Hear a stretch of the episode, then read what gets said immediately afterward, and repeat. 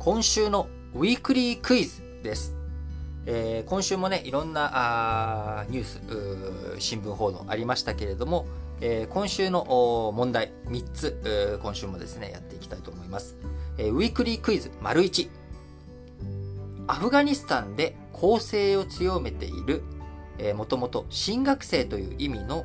反政府勢力の名称。こちら4文字。えー、カタカナ4文字は何かというものですね。まあ、こちらはね、え、結構最近もずっと話題に出しているので、え、簡単な問題かなと思いますけれども、えー、ぜひトライしていただければと思います。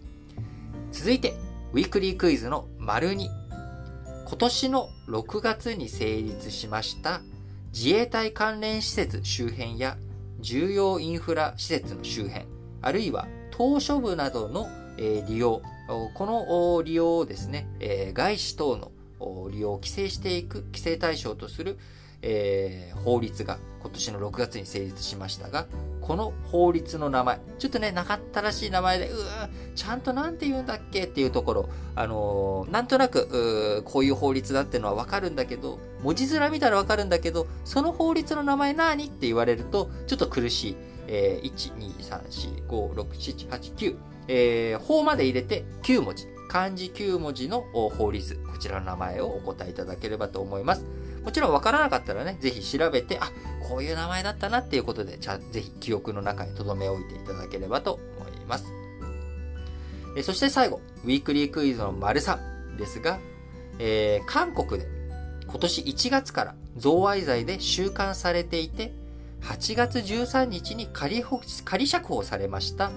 イ・ジェヨンさん、えー、イ・ジェヨンさんという方、えー、8月13日仮釈放されましたが、こちらは、まあ、あの、日本でも有名な企業グループのトップを務めている方ですが、この方がトップを務めている企業名、こちらについてお答えいただければと思います。えこちらもね、くしくも、丸1の、えー、問題のカタカナ4文字が答えでしたけれども、丸3もカタカナ4文字が、えー、答えにります。まあ、カタカナ4文字の後ろにね、漢字2文字をつけても、まあ、正解じゃ正解です。正解ですけれども、えー、まあ、いわゆる一般的にはカタカナ4文字で、あこの企業名を言うかなと思いますので、ぜひこちらもご回答いただければと思います。えー、答えが分かった方はですね、えー、ラジ歴チャレンジクイズのハッシュタグをつけて、ぜひツイッターの方で投稿していただければと思います。